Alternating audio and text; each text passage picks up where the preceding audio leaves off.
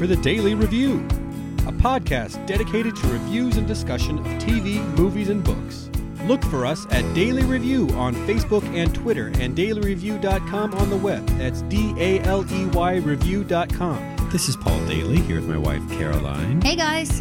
And at long last, we return to the airwaves to bring you our review of the 11th episode of the second season of This Is Us. This one was called Fifth Wheel. This was a pretty easy title, eh? Well, they even say it in the show. Yeah. Uh, I always felt like a fifth wheel or whatever it is. Yeah, it was pretty straightforward. Fifth wheel equals Kevin. Yes. Well, so should we? We should say that we've been gone for some time. It's been over the holiday break, so I feel like a lot of people had time to digest the big three episodes that they had, and there was a lot of anticipation going into what were they going to reveal right away coming back off of this this long break. I feel like uh, for our own daily selves, we had a long break, as probably all of our listeners have as well. And uh, I had a little a little procedure done that includes a little bandage on my face here, and it uh, includes some painkillers too. So I'm gonna just like throw out there that if I say anything totally off the wall, blaming the painkillers, Paul. okay. And in addition, I have these really adorable tiny buns on the top of my head that Paul can't stop staring at. They help her look like a teddy bear. so it's it's uh They're just to keep my hair away from any bandage, right? and you know aesthetically there's a bear like quality not not like a zoo bear or black bear brown bear that kind of thing i mean like a teddy bear What was your Mario Kart nonsense? You kept yelling at me. yeah or like mario wearing the bear suit from super mario brothers 3 for for those that remember I don't even think it was a bear suit, Paul, because couldn't Well, it it flap was- its tail it and was it called the tanuki suit but it looks more like a bear suit maybe I'm a little tanuki.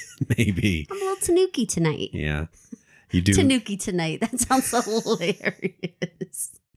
Ah, okay. so- painkillers ladies and gentlemen okay, so let's get into our episode. As all of our listeners know, and our faithful watchers of This Is Us, we always get a good flashback segment as well as present day. So we're going to start by collecting up all the flashbacks that they had sprinkled throughout the episode and clump them all together and sort of get what we can out of them, glean what information we're supposed to get.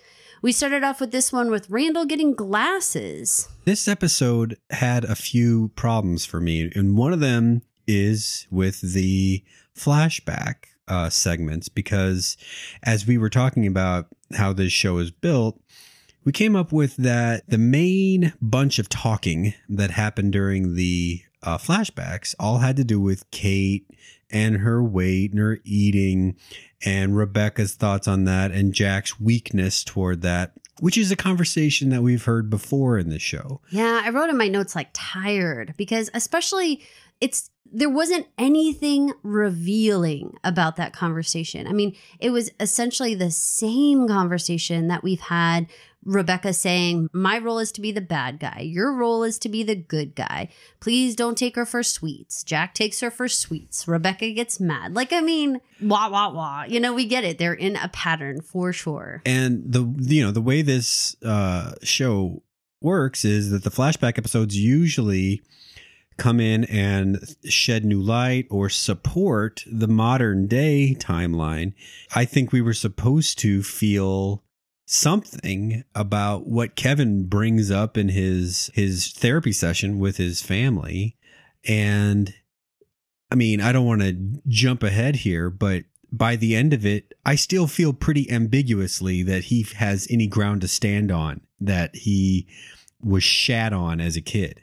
Yeah, I mean, I I feel I'm going to come to a very similar conclusion. Let's go through the flashbacks a little bit more. So, uh, Randall did get these glasses, and we have this introduction to the idea of the cabin, which turns out it's not like they went out and purchased a cabin. It turned out that this cabin was actually uh, like a friend at the office or something that he wasn't going to use, and so they went up and used it for a week. I'm I'm guessing this is going to go ahead and extrapolate out to where they end up owning the cabin in some way. I bet that's right. You know, good memories, whatnot. Um, and that Kevin, it, it struck me that Kevin wasn't there when they were playing Monopoly and they were horsing around and um, Kevin wasn't there. I was a little like, where the heck's Kevin? But, you know, they explained that he had been at football camp. And when he came back, he was kind of like already had a chip on his shoulder. Like, you guys went on vacation without me, all this kind of stuff, which is kind of annoying because what, what were we all supposed to do? Like, stand in a closet while you were at football camp? Like, I mean, you were gone having fun. Yeah. And it's not like, I mean, I understand the concept of like having a family vacation. Like that would be very upsetting, I guess. You know, uh, we've had times when we are getting like a little bit older when like I have a younger sibling, you have a younger sibling, that our family still went on a family vacation when we were like a little bit too old to go with them anymore, or we just made another choice and we didn't go on that family vacation. Case And- in point, Uh-oh. Caroline's family goes to San Diego one year.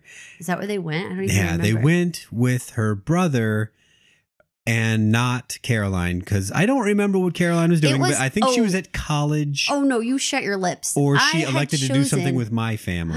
I had chosen to spend my birthday in Nebraska.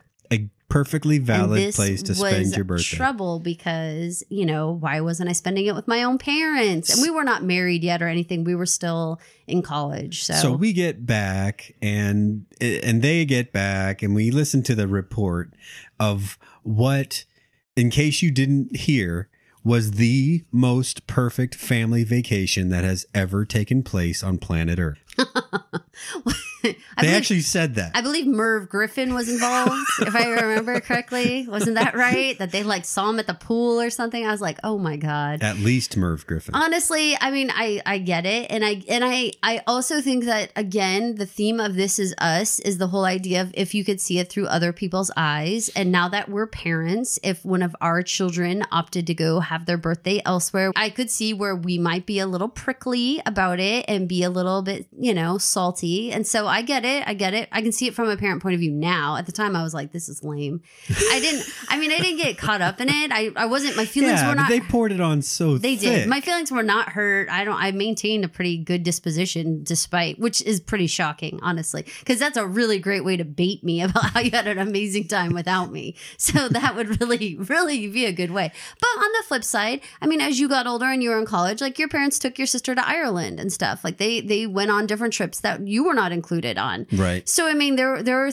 there are times that, and I'm not saying they were doing that to be rude or anything to you, No, but at the same time, it's just yeah, and it's just the idea that they were having adventures as a family and you weren't there. That there is like sort of this awkward portion to that. And I mean, of course, these kids are way younger, so it's a little different. Getting down to them, you know, getting out there, playing a little a little football so that Kate can burn off some LBs. Classic overcompensation after Mhm. getting yelled at by the wife. Right. First things first, like let's go run laps. That will like really help. I mean, they could have just gone on a walk. like and she wasn't even playing. She was just supposed to like shadow jack back and forth, Right. She- back and forth, She just was the- run. she was the ball shagger. she was just supposed no, she was just supposed to run. She was supposed to run alongside of him the whole time. Yeah, that would kind of blow. And he managed to keep the facade up for like what one pass.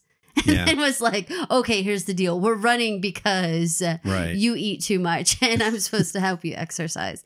Okay, nice. So we glance over and you have Rebecca and Randall, little little bookworms that they bookworms, are. yeah. Kate gets pissed and runs off. And so then Randall, you know, is the obvious target for Kevin. Instead of just coming over and saying, Hey guys, what are you reading? Could we have a snack, mom? He is like a total jackass. And this is the part that I I don't get. And like we don't have this bone in our body. I would never, and I mean never, turn and throw a football at my mom and sibling, any sibling who was sitting there reading, not looking. Like that's such jerk behavior. And I know you would not either. You would never do that. I would throw something soft, Oh, you're such bullshit. but I not don't a believe football. you would be like that. Not a well. I'm not a very good shot with uh, the old cannon. So I just don't uh, think you would be that aggressive. I think you would go over maybe you would say something snotty, but I don't think you would like try to hurt them physically. why we needed this scene was he yells, "Hey, Four Eyes, catch!"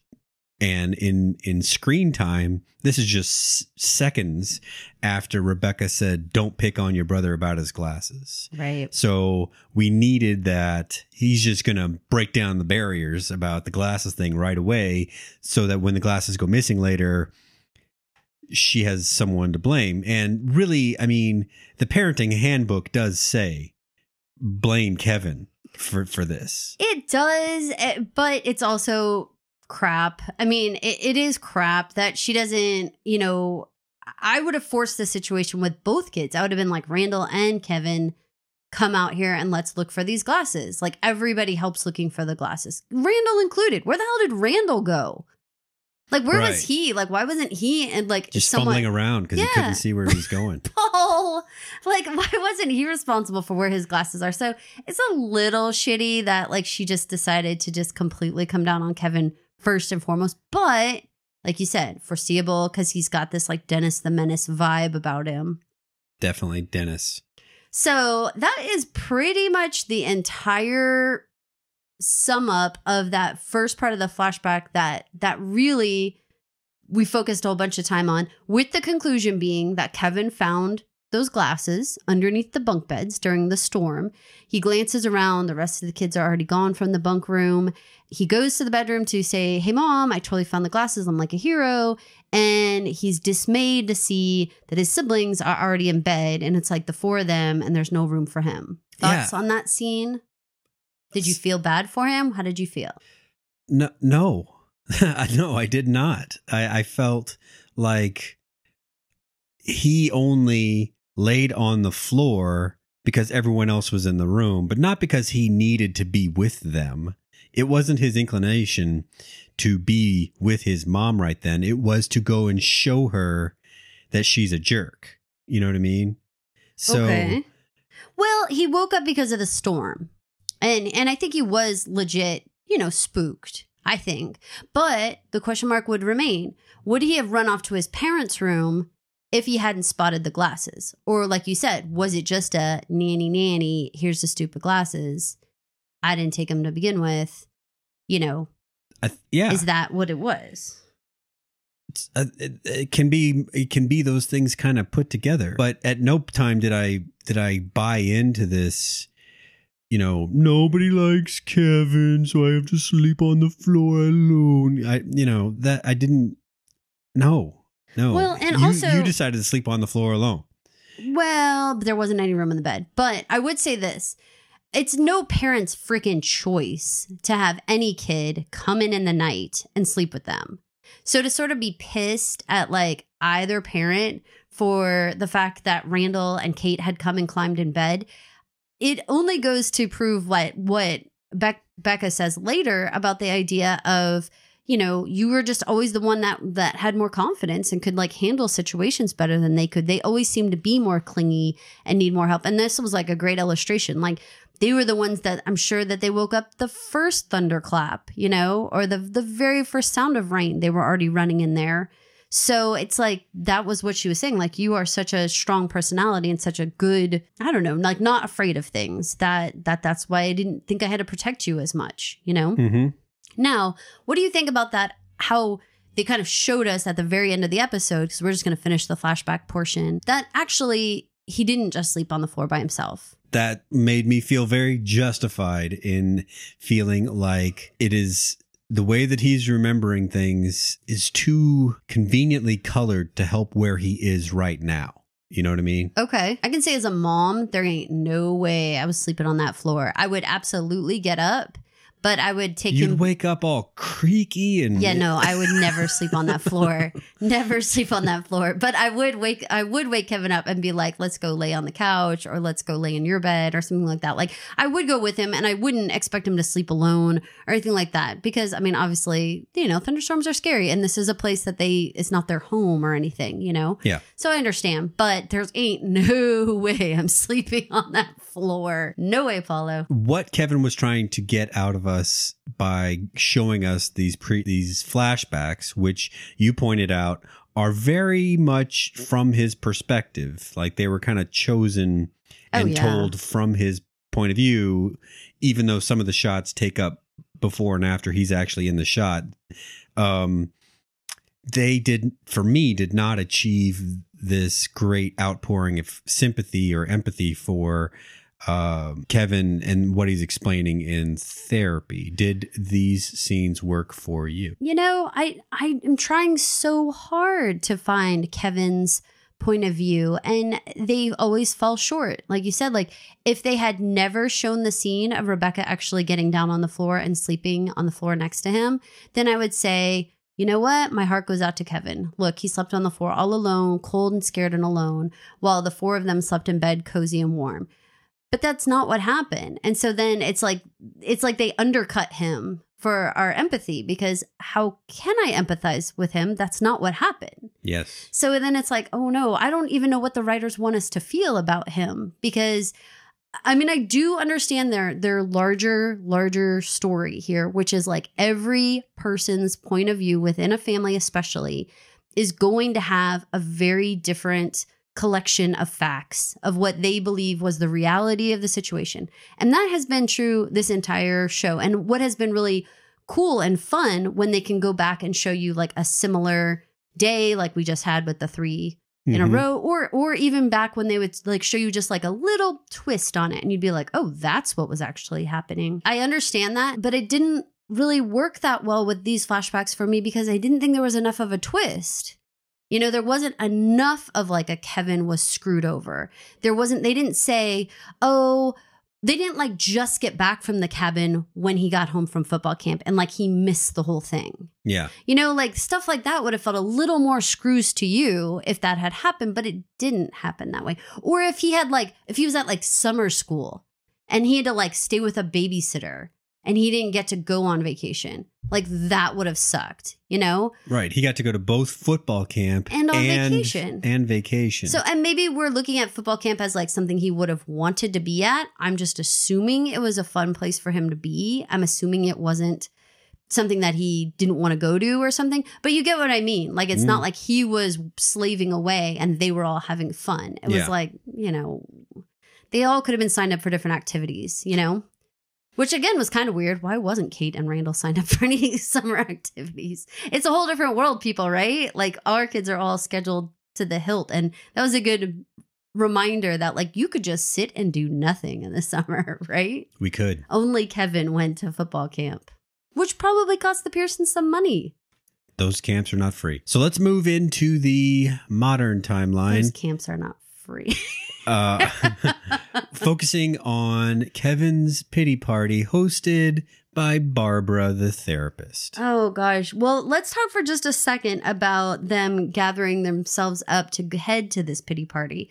Um, so we have Randall's household, which is clearly spent the last month uh, focused on making sure that Tess is not going to turn inside out.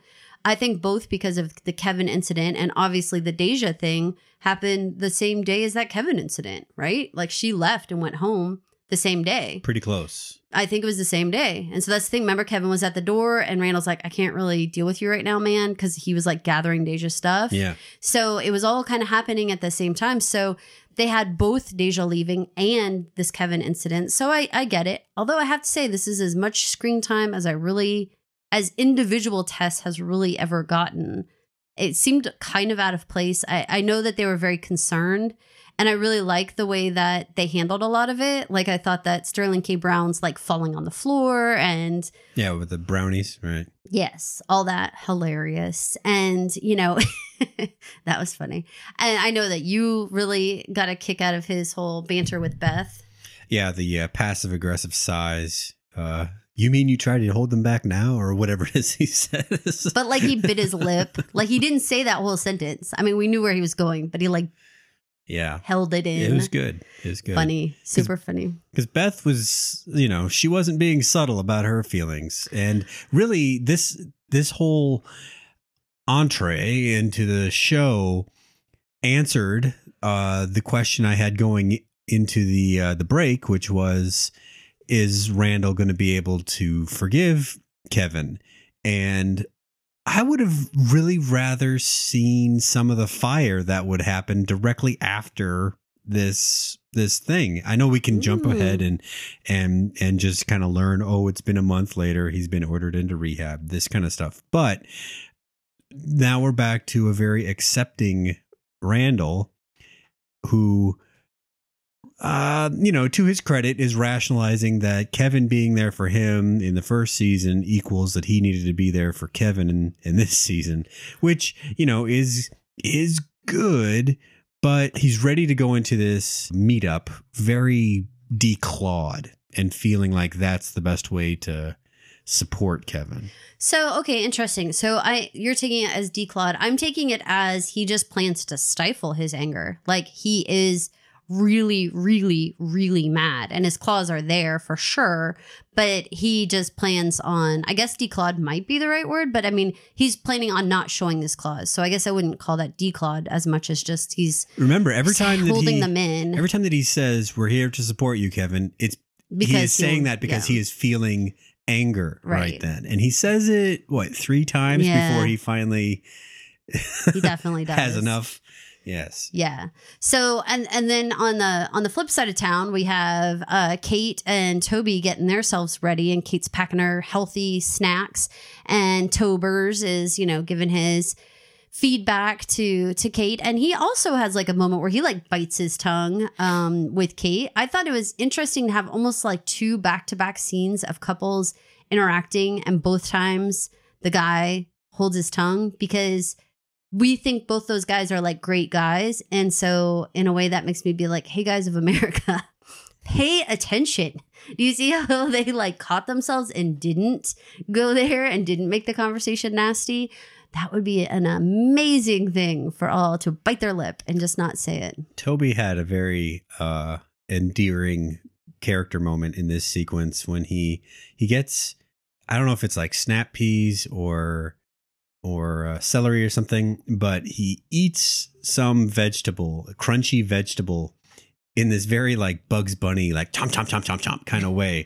and I thought that wasn't in the script, but No. that's hilarious. That- that- I mean, I mean, I've uh, if I ate like that in front of you, I, I'd get like pushed down on the ground for Oh, for mouth sounds. But hey, was- I would laugh at first that it was a funny and cute thing to do, especially if you were like grinning at me.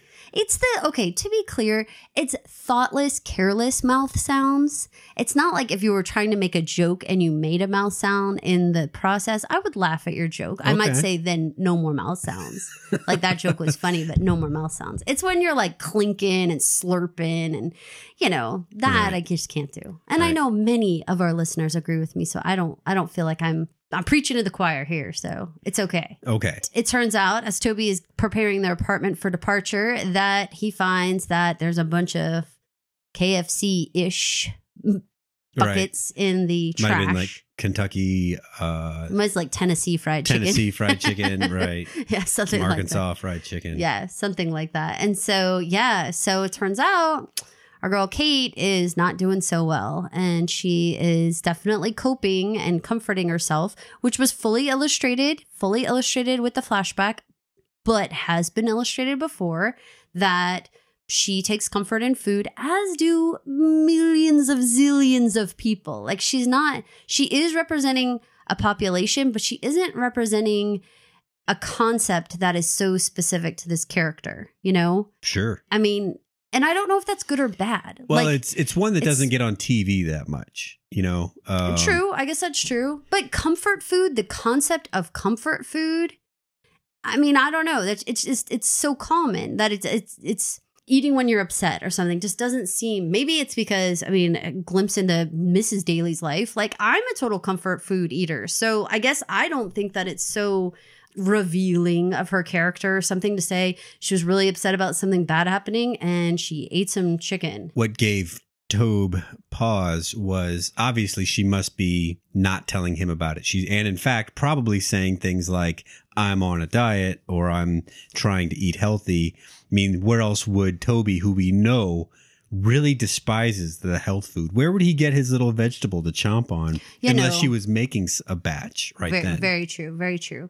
So yeah, I mean, I, I, it's got to be about more the deception and Yeah. the and the hiding. Obviously, that that's just not good for them, and, and no reason. Like he has proven to be a good support system. So if she was, even if she said to him, "I feel like I need to sit down and eat a bucket of chicken," like Toby doesn't even seem like the guy who would say no. I mean, he might be like, "Okay, let's do it," Right, and then save once we do it, yeah, like once we do it, let's talk through it while we eat our chicken. And then let's you know hopefully we don't have to keep eating every day you know? Not because he's so healed or anything because he's already said like he's not on a diet. He's not doing this stuff. And he's not. He's not like a slim down no. version of toby or anything. Like he's still the same toby so all right we've got our whole crew and they're heading over to rehab and i loved it how they set us up with kate with the whole everyone needs to be prepared that kevin is probably going to be like this bedraggled mess Shell of his you know, yeah, self. fresh out of you know uh, rehab slash you know detoxing kind of mess, and then Kevin comes in like total like slapping backs, you know, acting all like, "Hey, hey, my man, how are you?" Giving the whole that prayer bow. Gross. yeah, Beth I identified it pretty pretty effectively with her Al Pacino actory, you know. Oh, just gross, Yeah. right? Gross. So, what did you think about the fact that Babs, the uh, the therapist, said, "So we're not going to need you three, Toby, Beth, and Miguel." Well, uh, I would um, suggest that she could have told them that earlier, and they wouldn't have needed to buy plane tickets or whatever. Mm, Uh, get childcare. yeah. So yeah, And like Beth works full time, as does Toby, That- as I assume Miguel probably does. so that's uh, very rude and inconvenient. That because uh, Kevin didn't didn't need them there just to say hi in the waiting room and then never see them again. Yeah, I You agree with you. That was a very inconsiderate move there. I don't like Barbara. Ooh, tell me. Okay, so I also had an instant disdain for old Barbara, but tell me, you also like really hated her. She, well, her her smug demeanor was enough, but the argument that she provokes in the room with uh, Kevin and his family, it allowed Kevin to find a way to blame his problems on something that seemed deep, but I just don't believe it uh, because it doesn't really address his feelings about his his dad so much, which is something that he's been avoiding this entire time, and just allows him to kind of just sidestep over and say, "Well, actually, it's because I wasn't anyone's favorite," you know. And so I feel like she handed him like a get out of talking about your dad in any serious way jail card. And he took it up and was like, you know what?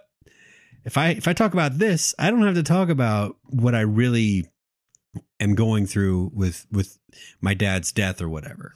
Well, and I would say there was even like additional kind of reasons given that weren't really explored as well. Like, I mean, so they initially brought up this concept of addiction, and the entire thought was that it was because he was addicted and he's in a family of ad- addicts. He pointed at Kate and and said, "You're addicted to food, essentially." And you know, she was like, "Oh, I never," which is beyond confusing, right? Right. I mean, didn't her and Toby meet in Overeaters Anonymous? Like the first episode. So, I mean, and I know that that's where they met, but like in my head, I'm like thinking, wasn't it Overeaters Anonymous? Like it wasn't. I mean, it or was was like, Mike and Molly? What? Hmm. but I mean, honestly, it was like she knows she has an addiction to food. Like, what the frig, you know? I don't know. I, I find that kind of like puzzling. And the way that she responded, like, oh, what are you talking about? I just, it's just silly. But then the concept of him not, or the whole family not dealing with dad's death was also on the table. But then it all got boiled down to Kevin wasn't loved enough. Now, which is it? Is it genetically he was an addict? The father was an addict. Now he's genetically an addict. Your mother didn't prepare you that you were going to have the the addiction gene. Therefore, you fell down this slippery rabbit hole. Or you had this traumatic event, you were grieving the loss of your father, you never talked about it, you've always carried it around with you, and now you're sad forever and ever and ever, and you went down this terrible rabbit hole. Or since birth, you've been you've been neglected and abused, and everyone hates you, and you're the fifth wheel, and nobody wanted you around. Which was it that Barbara was even trying to get the family to understand or talk about? It wasn't your second choice because that's probably the real issue. Probably And she let him off of needing to explore that. about dad and what happened to Yeah. dad. And So, but what the Joe? Like, did you feel like Barbara brought up there was like too many issues that were brought up, like in such a small uh, session that didn't even s- get when explored? you sum it up like that, it does make it seem like Barbara just cast a pretty wide net and kind of, yeah. I, I didn't I didn't catch that watching it, but like I said, I was left with this overall feeling of she let him off. She gave him an easy out, even though that seemed hard, you know, but it wasn't as hard as needing to deal with how he feels about his dad. Well, you're 100% right that definitely having the addiction gene and and certainly I believe that the that addiction runs in families and I believe that there is a genetic predisposition to things. I don't think that that stuff really came out as young as they would have been you know, did you talk to your kids when they were so young? I don't think people were talking about that. I feel like that kind of talk came out when we were like in our later 20s or something, which would have been maybe like 20 years ago or something. I just I don't think it was quite at the right point in time where research was like common enough that people were starting to talk about it running in families and genetics and that you would have had a conversation with your kids about it in the same way. Well, and Barbara throwing shade over that at so Rebecca crappy. and Rebecca's defense of, of I'm not going to say anything bad about Jack to them. Eat me, you know. that worked for me. You know, that's a pretty good defense. You know, if I die, don't feel compelled to go tell the kids everything wrong about me. Oh, of course not. But and that's the thing though. I mean, naturally when people pass away, their positive traits rise to the surface and their negative traits fall away and you kind of forget about the anything negative. And so, you know, Jack was already a pretty great guy by most people's standards and nobody really held the fact that the addiction situation they didn't hold it against him. It was more like i mean he was working through it. What was to talk about with the kids? They saw him working through it. I mean obviously the the second time that he was dealing with it kevin knew. Kevin said can you put your aa books away? Like everyone was fully aware of how complex it was how much he was struggling with it. How could it be like no addiction was like not a topic in our household when his books and stuff were on the kitchen table? Yeah. you know, like I don't know. It seems like no, it was kind of maybe Kevin would have had to draw some conclusions on his own, like addiction's a bad path. You probably don't want to Well, and if, dabble in anything. if you recall that most recent one that depicts teenage Kevin being a dick Mhm. and and his basically trying to drive his dad to drink, it's even though it was confrontational, Jack did say, "Is there something you want to say to me?" That's you know very you know chest puffed out kind of way of of addressing your your smart ass kid, but the door was open. If he had something to say and and try to address with with his feelings that's guy talk for this is the time or shut the fuck up you know hmm Well, and from like a mom point of view, I thought I I agree that it was like super shitty for Barbara to like turn the table on Rebecca and be like, you know, didn't you teach of the of the horrors of addiction? Like it kind of was like, bitch, it was like our household. I mean, obviously they saw their father struggling with this. You know, we why we didn't sit down and have a candid conversation about it. Perhaps, but but I bet they even did in some regard. Because again, do we think that just one day they came home and they said, Can you put the ah books away? No, they called it AA. They knew what it was, right? right I mean, it wasn't, they, there wasn't like confusion of what Jack was going through. So I kind of felt like Rebecca wasn't even giving their family enough credit that like we were dealing with it out in the open. You know, if there were questions about addiction, if there was questions about, you know, our our family concerns about other stuff, like there was an open dialogue in some way about that. Was it perfect? I'm sure not. But oh my God, they were living it, you know?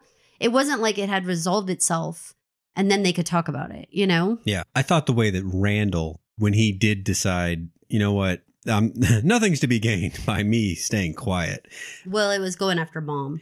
Um, but I think he was right on the money. I think I think all the stuff that he said about Kevin needing attention and not representing their upbringing in in a very objective fashion. I think that that was all right on Randall. Uh, Randall did get the opportunity to to to live the same life, and he he was on the on the receiving end of of Kevin's outbursts most of the time. You know what I mean? Mm-hmm.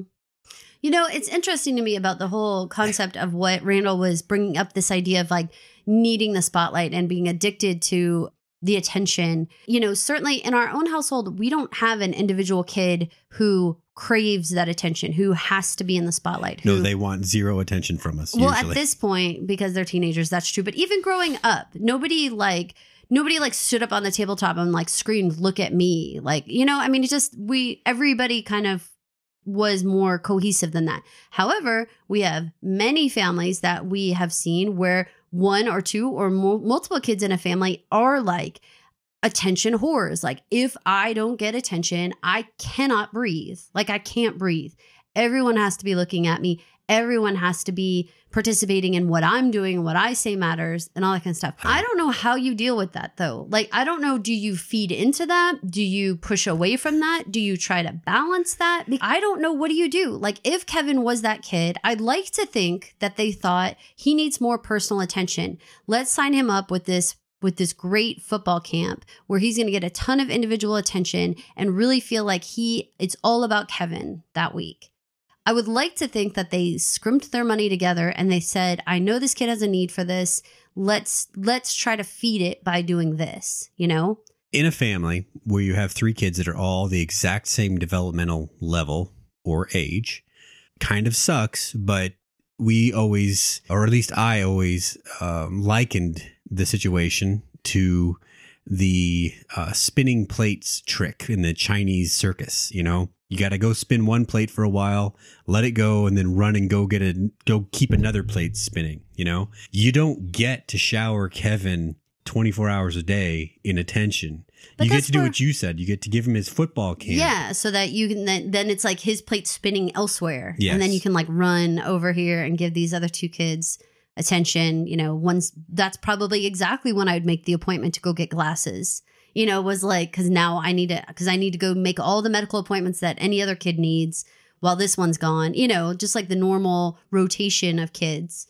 I don't know. Kevin's a difficult a difficult kid to figure out because it's not like the other two kids aren't needy His- in their own ways. You know, Kinda. I mean, when he threw it back to Randall and and def- tried to defend himself by pointing out some of the crazy shit that Randall does. At least from his perspective, it is because his perspective is immature and uninformed. All that stuff, you can look at it like, well, uh, he brought this sick man into his house and he brought a stranger girl into his house, whatever. But at the end of the day, isn't he trying to help people and try to try Right. to improve things right? and you know trying to he wanted to improve his relationship with his father and he couldn't just let him die alone and it, he wants to improve a life that he doesn't have any responsibility for whatsoever but he still wants to try like how is how how is throwing that back at him an effective defense you know what i mean You know, I don't know. I really don't know. And I, I think that the whole concept of like, I, mean, I guess you could look at kids needing attention for different things. Like, so you could look at it like a negative thing, like, look at me, look at me, and people being exasperated with it. But like in Randall's case, like he, he was a genius. Well, he needed specialized attention then. They paid for him to go to a different school. He went to a, a gifted school. He needed them to go to find that school and look for that school. And I mean, a lot of it, a lot of extra time was spent because of that, you know, or his anxiety, or or you know, Kate with her with her eating issues. There's a lot of extra time and extra planning that goes into that. But I don't think that Kevin was was devoid of those things. Like, I mean, he he had a football career, which his father was clearly very interested in. You know, throwing the football with him out there, or him just being a natural athlete, or whatever they obviously fed into that you know they they never were like well we're inside reading kevin's outside throwing the ball against the wall You know, I mean, they were out, they were all outside watching them throw the ball around, you know? Yeah. And they've shown in previous episodes of them having like a family football game. And I don't know. That's the part that's sort of like, Kevin, I don't know how you're throwing stones at anybody because all of you sort of had your own stuff that needed attention and you did get attention, you know? So then that all leads to my final problem with this episode, which was that meeting or session or whatever you call them was highly unresolved. Oh my God, so unresolved. But then we have this park bench scene, which all of a sudden they're able to talk to each other and talk about apologizing again for the Tess car thing and and being able to address each other and and Randall even apologizing for not being there for Kevin the same way that Kevin had been there for him. It felt like I mean it was nice to see them together and friendly, but you don't get that right after that that therapy session. You know what I mean? No, I think people would be really, really angry. And so I don't know if that was just like a matter of like, well, timing wise for the rest of this season, like we need some of this stuff to wrap up. I mean, they did jump us a month, um, you know, and so we we But need that's to. how it felt. That they needed it to wrap they up. did need it to wrap so up. they wrapped it up. well, and even know? the way that they really put like too fine a point on some of it. Like, okay, so we had two big analogies that were like offered up during that bench scene. We had Randall saying, I wish that we were all uh had our childhood recorded like the like the show Boyhood, like the movie Boyhood. And you know, we all had an opportunity to to see our childhood. And at any point in time we could just say, "Show me the tape." and we would get to to go back to the you know the video and see what was going on. I have like two small issues with this. One i don't think for one second that kate was so obtuse to sports. Uh their family played for like a long time and then her parents watched football every weekend. I don't believe she wouldn't have heard a sportscaster's name. And i don't believe that kevin wouldn't have known that sportscaster either right. so that was kind of like bogus. Secondarily, the whole idea that we have reality TV now, quote unquote reality TV, meaning we are actually very privy to the idea of having a camera follow someone around. And one thing that we all know, even when you watch those like like they have those like 24-hour Big Brother uh, after dark kind of things, is that depending on where the camera is in the house at the time, it can even color what the viewer is then seeing. So even like going to the tape, it's still a perceived reality. Mm-hmm. And so like there isn't this like a clean, completely objective uh, way to go back and look at at an, an event that people are not going to color it with their own information and that unfortunately even the way things are taped even the way things are recorded from different angles and different whatever um this is us is a good example because they use it on us to draw emotion depending on if they get right up in close-ups or if they're shooting it from far away or whatever they're doing. Like they manipulate us. So it could easily be you know uh, impossible to go back with any type of neutral viewing of your childhood. And you couldn't be in everybody's head. So even if you sat there and watched the tape you wouldn't know what rebecca was thinking or jack was thinking or whatever even if you were watching the videotape. You can't be in their heads. Right. you know so i don't even know. I thought that it was like a, it was an okay thing but not great. Then we had to get into like again when they did say this was the randall show a little bit this was like the randall bench no because then he went into the entire story of getting his glasses and the better machine Mm-hmm. what did you think about this whole metaphor of the better machine and the idea of people seeing it through different lenses did we need to do this again I already understood that that's what they were talking about the whole time, you know? So it felt like redundant right unneeded. yeah Uh, so yeah, I mean, it just felt like there were several elements of this episode that were recycling stuff and not giving us new stuff. And so that was another, it was a poetic way to put it, but it wasn't necessary either. Right. I definitely did not feel like that anything having to do with the core Pearsons moved us forward in anything in the story or anything in how I felt about any of their individual characters. I didn't feel any more empathetic towards Kevin. I felt like his childhood was what it was, but we've already seen that. I didn't feel any differently about Kate and her weight or the things that she was challenged with. It's been the same the whole time. I didn't feel any differently about Randall and the things that he had strengths with and the things that he was going to have difficulty with. Like it was all the same. And Rebecca, same, same, same, you know? Sure. So the only thing that I thought that was somewhat interesting that we didn't really talk about about that therapy scene was when she said that Randall was just easier. hmm What do you feel about that? That is something that Kevin can't understand um, because he is not a parent and he looks at the childhood through these, we'll call them brown colored glasses. uh, Poop smeared. yes. So he sees it this way where where everybody hated Kevin and he can't see that Randall was instantly somehow this more mature child that did like to do some of the same stuff as his mom, like read at a picnic table uh, while you're camping, you know? No one forced that book into his hands, you know? It just works. And so you end up spending more time because you're doing the same kinds of things. So, yeah, I mean, we have three kids that are that are the same age and it's not a matter of which one you love more but sometimes it can come down to which one do you have that activity in common with Right. Or just an easier rapport in a given situation.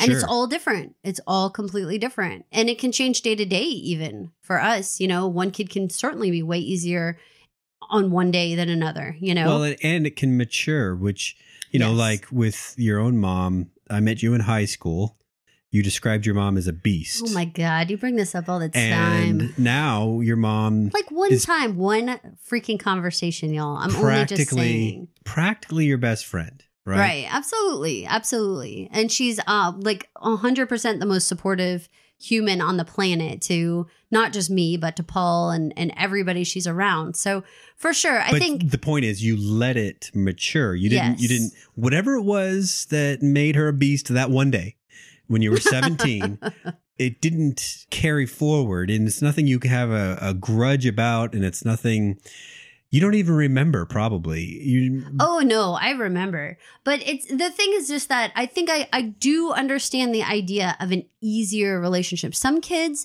generally speaking, are just they're just easier. And I can say that from a teacher point of view. It doesn't have to do necessarily with even how good they do in school or at, as good that they do in a given situation. It's like their actual personality. Like sometimes they can just be easier to get along with. You know, like anybody. You have like a laid back person, you have a little bit more anal person, whatever. Like there's there's just personalities that you can click with. That includes your kids. I mean, they're actual people. So you're you're allowed to like click a little bit more with one. Doesn't mean you love them more, you know? yeah It's like if you walked up to a bus stop and there were 10 people and one person you just sort of were drawn to for whatever you don't love that person, you know, and you certainly don't love them more than anyone else, but it's like you just click, you find something in common. Okay, so then the concept of this entire foursome was really dissected by what I'm going to call the outlaws, and that's going to be Toby, Beth, and Miguel. So they had this whole day drinking side plot. What do you feel about the fact that they pulled them out and that we actually got to see what they were up to when they were talking about? you know having watched the episode twice it was it was interesting because uh, i hadn't seen a whole lot of miguel before so that he is kind of like the torchbearer of the memory of jack and, and the defender of jack is is interesting because like he points out he, he married his best friend's wife you know jack's wife to be specific right. uh, so the fact that he also has a no-fly zone when it comes to talking about Jack is is interesting. So since Oprah was just on um, the Golden Globes, I was been inspired to dig out old Oprahs, and I was watching this one with Carrie Fisher and Debbie Reynolds. And if you guys don't know, there's like a Hollywood scandal from long ago. Debbie Reynolds and Eddie Fisher were married, and then Mike Todd and Elizabeth Taylor were married, And, and they the were like neighbors, right? uh, they were like the foursome, like the best friends. So, I mean, this was Hollywood, had nothing to do with being neighbors. They like jet set it around. They were together like all the time. They were each other's best men, matrons of honors, like all that kind of stuff. But what happened in that situation was that most people just know that Eddie Fisher got with Elizabeth Taylor, and that's very scandalous. But what actually happened was that Mike Todd, Elizabeth Taylor's husband, died in a very tragic plane crash. Elizabeth Taylor had an infant at the time. Eddie Fisher came, just like Miguel would, and tried to help Elizabeth, not just with like the baby, but just like consoling her, talking about Mike, helping her get through it. Well, one thing led to another, and as Carrie Fisher said, he started consoling her with his penis, and you know they ended up having this affair. Sometimes and that's the only way to I- console. sometimes, so they end up getting together. Now, after the fact, even from Debbie Reynolds' point of view, who she like forgave them and everything, the whole deal is that between Eddie Fisher's best friendship with Mike and Elizabeth Taylor's love for Mike, and the fact that everyone agreed that Mike was this amazing Jack ish kind of guy that died in this tragic, unforeseen, too young kind of way, that Eddie and Elizabeth would spend their entire time together reliving times with Mike and just keeping him alive by the two of them talking about him and reminiscing and bringing up all these different times they had with him it felt very real and very understandable for why Miguel and Rebecca would be like magnets to one another because they would have so many conversations that would be so unique to only them. Miguel could bring in these conversations and jokes that they had at the bar together, you know, when Rebecca and Jack were just dating or stuff that happened from, you know, from work or something that Rebecca would have never heard and would have been like craving to get just a little bit more of Jack, you know? Mhm. And vice versa. Like Rebecca would say, Well, this is something that he did on this family vacation. And Miguel would be like, Oh my God, that's so Jack. And, you know, they could like revel in that together. And so I think we see it in real life all the time. We, I know people who actually have married people who knew the previous spouse. You know, at first maybe that can seem kind of awkward and stuff. I can say in my in my own personal life, over time it sort of was like, "Oh, no, this like makes sense." But at first, you know, gives you a little bit like, "Ooh, this feels a little weird." And scenes from next week certainly imply that when Kevin asked like, "Were you in love with my mom when my dad was still alive?" There's always that sort of like, was there ever anything before? But I Mhm. feel like, you know, Rebecca and Jack were were solid. So I want to feel like that there's no way anything else could have possibly happened. But the no fly zone discussion of Miguel was like so funny. And like, man, doesn't every family have like a no fly zone? Sure. We can't talk about it because it's, it's Yeah, no There's nothing zone. to say. The dailies and Cubstesses have nothing to say about no fly zones. But I mean, we all have them. I mean, I think that's why what makes Thanksgivings and Christmases and those like get togethers especially potentially explosive because everybody is dancing the dance of the no fly zones, Yeah, right? and sometimes the aunt and uncle come in or have a little vino, and then they they send their bombers Oh. over because they don't honor the no fly zone. Right. Or it could be like some third outside party, you know, who like really isn't they're not invested in the family, right? So then they just like send a couple grenades in that causes some problems. Like my uncle Tim at my grandmother's wake. Ooh, Remember that? what? His speech started out with, "Well, she wasn't the best mom." Yeah, that was just not, you just don't say that. I would say that that's like, you know what? I would say that's a human no fly zone that like you don't kind of be nasty about anybody. Uh, she wasn't the best at mom. a funeral. It's just not right. Not right. So, what did you think about Toby and Beth's interactions? I loved when they were like, "How drunk is Miguel?" Like, that it was so interesting cute. to see that they they paired up because they would have had just cordial, fleeting interactions so far, you know. Right, family family get-togethers. That's it. But since they're on different coasts, Mhm. you know, it's like Very three, few. two or three times, Right. You know, because their calendars has been the same as our calendar, pretty Mhm. much, and so it's uh you know, Beth definitely seemed to let down all defenses in order to interact with these two. And Toby's just easygoing. You know, Beth, I don't, I would never say that Beth is easygoing. Uh, oh, really? no. Hmm. No. But, you I know, she's sassy. And i feel like if you're sassy, oh, I like her and she it's is. hard to it's hard to be but- like easygoing and sassy because I feel like you have to be like on point to be sassy. And, if you're on if you're- guard. Well, maybe, but you have to if you're going to be sassy, like I feel like you have to be like aware and attentive to like what's going on. In order to be laid back, you have kind of have to like let stuff go all the time. And it's like I don't know if you can be both, you know? No one says they're so sassy and laid back. You know, it's like you're either sassy and you're over here sort of like energetic or you're laid back and you're over here like whatever. But they mesh and they do. and uh, they talk frankly as as outlaws might uh, about the the what the the thing that draws them together which in this case is the Pearson family What did you feel about this uh this really interestingly timed Star Wars drop? Well it made me like Toby a little more because I like Star Wars and he likes Star Wars so that's a good connection But it was so obvious. I mean, I like looked at you and I was like, okay, I know this is NBC and not ABC, and ABC owns Disney, but go do the research and figure out where's the money. How follow the trail for me because there ain't no way that they're just gonna drop a Star Wars reference in here. Here's the connection, and it's tenuous, but it's there. Did you know that NBC, CBS, ABC, Fox, they are two things at once? They are both a channel that shows shows, but they are also a studio that creates shows. And they don't all create, they're all of their own shows. So you may get so weird, right? yeah, so you'll get a Warner Brothers show on another network. You'll get, in this case, a Fox show on NBC. Okay. So it's like actually filmed at Fox Studios, Or some Fox subsidiary or Right. associate or whatever. But yes, essentially then, but right. actually just like put out there to the world through NBC. Right. And so here's the tenuous connection is that even though George Lucas sold Lucasfilm to Disney five years ago or whenever he did, because of the way the deal was structured with 20th Century Fox films, when he needed to make Star Wars, the original Star Wars, A New Hope, they own the dis- distribution rights to that forever and he he structured the deal so that he had sequel rights and all that kind of stuff. But 20th Century Fox structured their end of it to be like, well, okay, but we get to say when this movie's distributed and how. At least this one, you know? And so they do. So that's the tenuous connection is that Fox still owns some piece of Star Wars.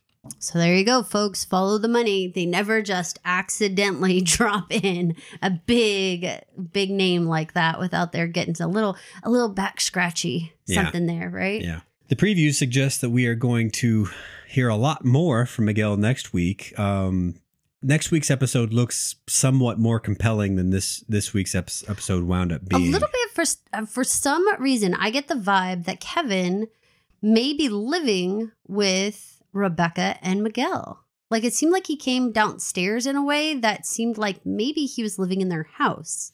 Well, he's he's highly transient. I, has he owned a place yet?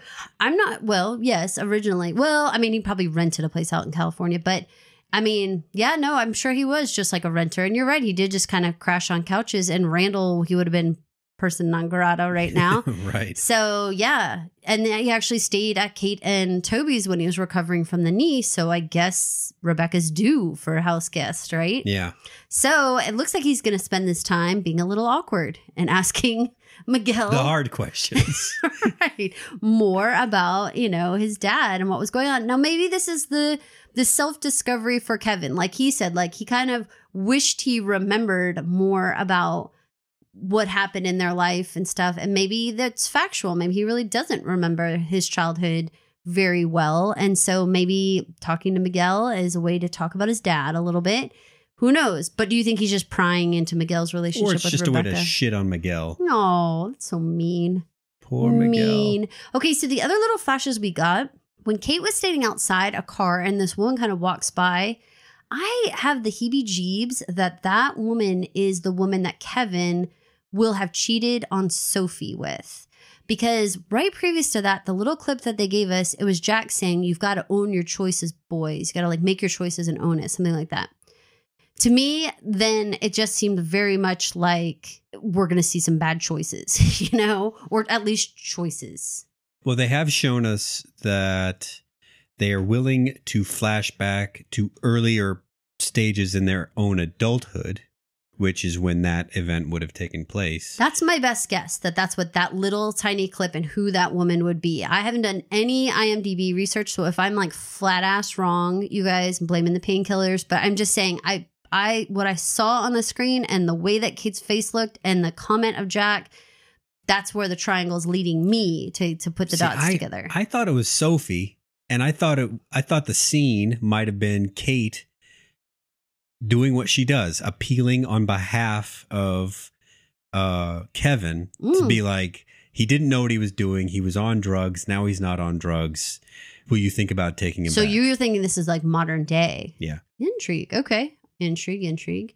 Okay, so what else what what else were the other scenes? Uh, there was a Randall Oh, bit with uh, yeah, Beth is- getting called out for being kind of scatterbrained lately. I guess. Yeah, it seems like maybe he's getting uh he's going through William's stuff is what it looked like and he came across a poem and it kind of sucked him back into thinking about William and thinking about that life and he can be very like OCD and very like checked out when he is sort of being compulsive about something else.